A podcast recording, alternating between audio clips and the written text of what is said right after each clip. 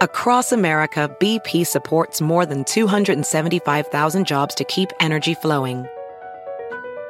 Jobs like building grid scale solar energy in Ohio and producing gas with fewer operational emissions in Texas. It's and, not or. See what doing both means for energy nationwide at bp.com slash investing in America.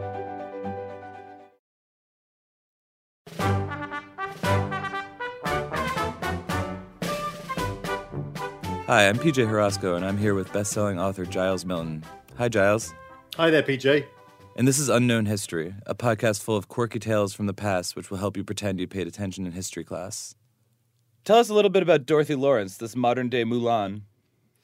Yeah, Dorothy Lawrence was a 18 year old girl who decided that she wanted to witness the First World War. She wanted to be at the battlefront. Um, well, this was not exactly a, a, normal thing to do in that day and age. She took herself off to Paris. She befriended some uh, local soldiers in a bar and managed through them to get kitted out in military uniform. She cropped her hair to try and make herself look more boyish. Um, she wrapped various bandages around her body to hide her feminine curves. Um, and then she teamed up with a, a sapper, a tunneler named Tom Dunn, who helped her to get to the front line. And uh, this is where the story really takes an extraordinary twist. Um, she became a tunneler, a sapper, and her job was to help tunnel under the German lines, deep under the earth, uh, and then plant explosives under the German trenches and then blow them up and blow them sky high. Um, and she spent 10 days um, underground doing this um, before succumbing to fleas and lice. And, you know, it was a terrible, terrible business living underground like that.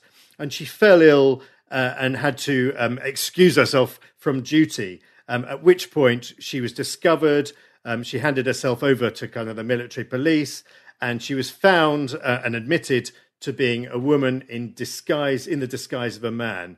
Um, an extraordinary story. And, and as far as we know, PJ, she's the only uh, woman to have seen frontline action in the First World War.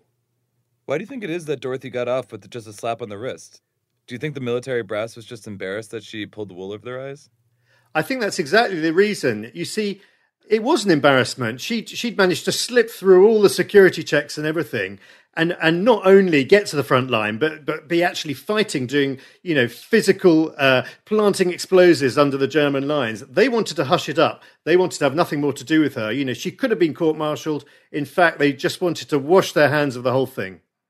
Well, about half a century before women were really allowed to take combat positions in the war, there's a woman posing as a man, proving her mettle as just as good as anyone else. What were the roles of women during the First World War in general? Were there non combat positions in the army available to them, or were they just contributing to the war efforts in a civilian capacity? Well, there's a bit of both, actually. I mean, women, a lot of women were working in munitions factories, you know, building the weapons that the men were then using on the front line. There were also um, a handful, a very small handful, of female war reporters. And of course, by the end of the war, there were some female doctors who were working pretty near the front line. So women were involved in quite an active way, but none of them were involved in as active a way as Dorothy Lawrence. Is there any account of what Dorothy did after the war for the rest of her life? I understand that she wrote a book uh, about her experience. What was that called?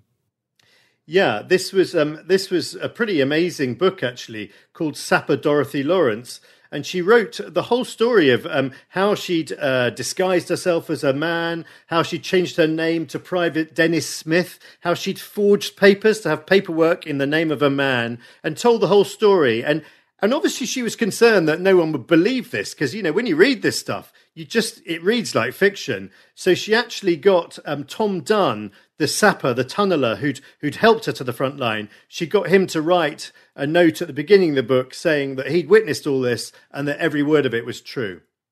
Thanks, Giles. For more quirky history tales like this one, check out Giles' newest book, When Hitler Took Cocaine and Lenin Lost His Brain, available now at all book retailers. You can listen to more unknown history on iTunes, Stitcher, Spotify, or quickanddirtytips.com.